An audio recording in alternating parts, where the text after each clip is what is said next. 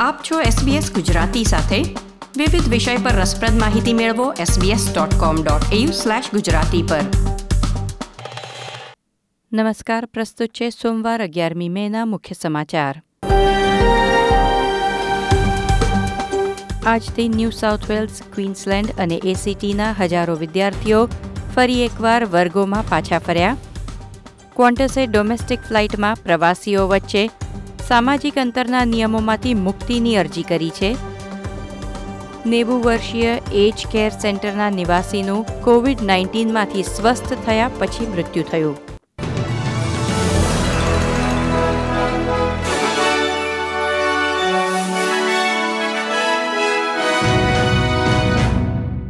પ્રસ્તુત છે સમાચાર વિગતવાર.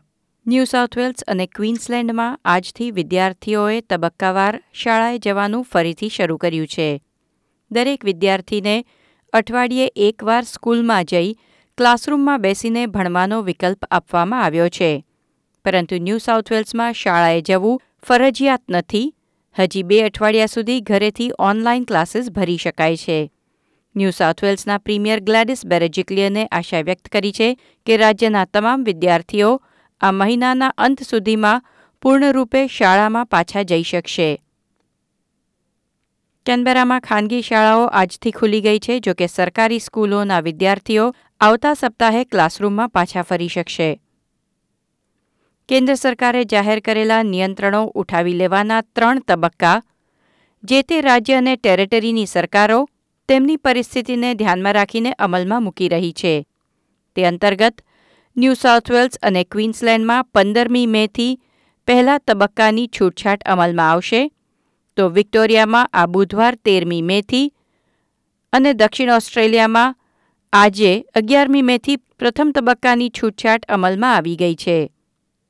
જે નિયંત્રણો હળવા કરવામાં આવ્યા છે, તેમાં મુખ્ય છે, એક સાથે પાંચ મુલાકાતીઓ અન્યના ઘરની મુલાકાત લઈ શકશે અને કેફે અને રેસ્ટોરન્ટમાં એક સમયે દસ ગ્રાહકોને બેસવાની છૂટ આપવામાં આવી છે. કેન્દ્ર સરકારના માર્ગદર્શનમાં વિવિધ રાજ્યના અર્થતંત્ર ખુલતા આજે ઓસ્ટ્રેલિયાનું શેર માર્કેટ પણ ઉપર ચડ્યું છે. ક્વોન્ટસ એરલાઈને ડોમેસ્ટિક ફ્લાઇટ્સમાં સોશિયલ ડિસ્ટન્સિંગના નિયમોમાંથી મુક્તિ માટે કેન્દ્ર સરકારને અરજી કરી છે. મુખ્ય સચિવ એલન જોઇસે કહ્યું કે ફ્લાઇટ્સ પર સામાજિક અંતર લાગુ કરવાના પરિણામે ઓછા મુસાફરો સમાવી શકાશે જેનો અર્થ છે ટિકિટના ભાવ બમણા થઈ શકે છે. ફેડરલ સરકાર દ્વારા ઓસ્ટ્રેલિયન નાગરિકોને ભારતથી પરત લાવતી ઉડાનોમાં મુસાફરો વચ્ચેની બેઠક ખાલી રાખવામાં આવી નહોતી. તેનો દાખલો આપતા ક્વોન્ટસના સીઈઓએ ચોખવટ કરી કે વચ્ચેની એક સીટ પણ ખાલી રાખો તો માત્ર સાહીઠ સેન્ટીમીટરનું અંતર રાખી શકાય છે. જ્યારે હાલના નિયમ હેઠળ બે વ્યક્તિ વચ્ચે દોઢ મીટરનું અંતર હોવું જોઈએ. સોશિયલ ડિસ્ટન્સિંગના આ નિયમ હેઠળ વિમાનમાં બહુ ઓછા પ્રવાસીઓ સમાવી શકાય, તો તે સામે વિમાનની અંદર એક વ્યક્તિથી બીજી વ્યક્તિને ચેપ લાગ્યો હોવાના કોઈ ઠોસ પુરાવા પણ મળ્યા નથી. તેથી ક્વોન્ટસ એરલાઇન ટૂંક સમયમાં ડોમેસ્ટિક ફ્લાઇટ્સ ફરીથી શરૂ કરે, ત્યારે એરલાઇનને સોશિયલ ડિસ્ટન્સિંગના નિયમોમાંથી મુક્તિ આપવામાં આવે તેવી અરજી કેન્દ્ર સરકારને કરવામાં આવી છે.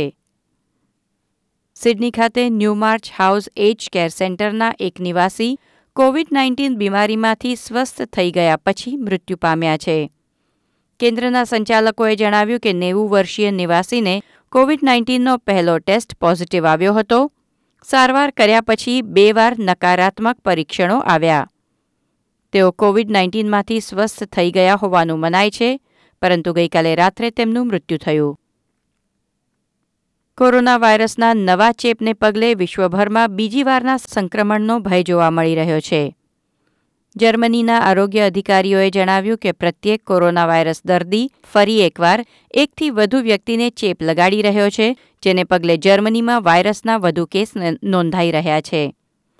ચીનમાં પણ કોરોના વાયરસના સત્તર નવા કેસ નોંધાયા, જેમાંથી પાંચ વુહાન શહેરમાં નોંધાયા હતા, જ્યાં વાયરસની ઉત્પત્તિ થઈ છે. દક્ષિણ કોરિયામાં ચોત્રીસ નવા કેસ નોંધાયા. પાછલા એક મહિનાથી રોજિંદા ત્રીસથી ઓછા કેસ નોંધાઈ રહ્યા હતા. તેથી ચોત્રીસ નવા કેસ વિશે ચિંતા સેવાઈ રહી છે. આપ સાંભળી રહ્યા હતા સોમવાર અગિયારમી મેના મુખ્ય સમાચાર નીતલ દેસાઈ પાસેથી એસબીએસ ગુજરાતી પર. આ પ્રકારની વધુ માહિતી મેળવવા માંગો છો? અમને સાંભળી શકશો Apple podcast Google podcast Spotify કે જ્યાં પણ તમે તમારા પોડકાસ્ટ મેળવતા હોવ.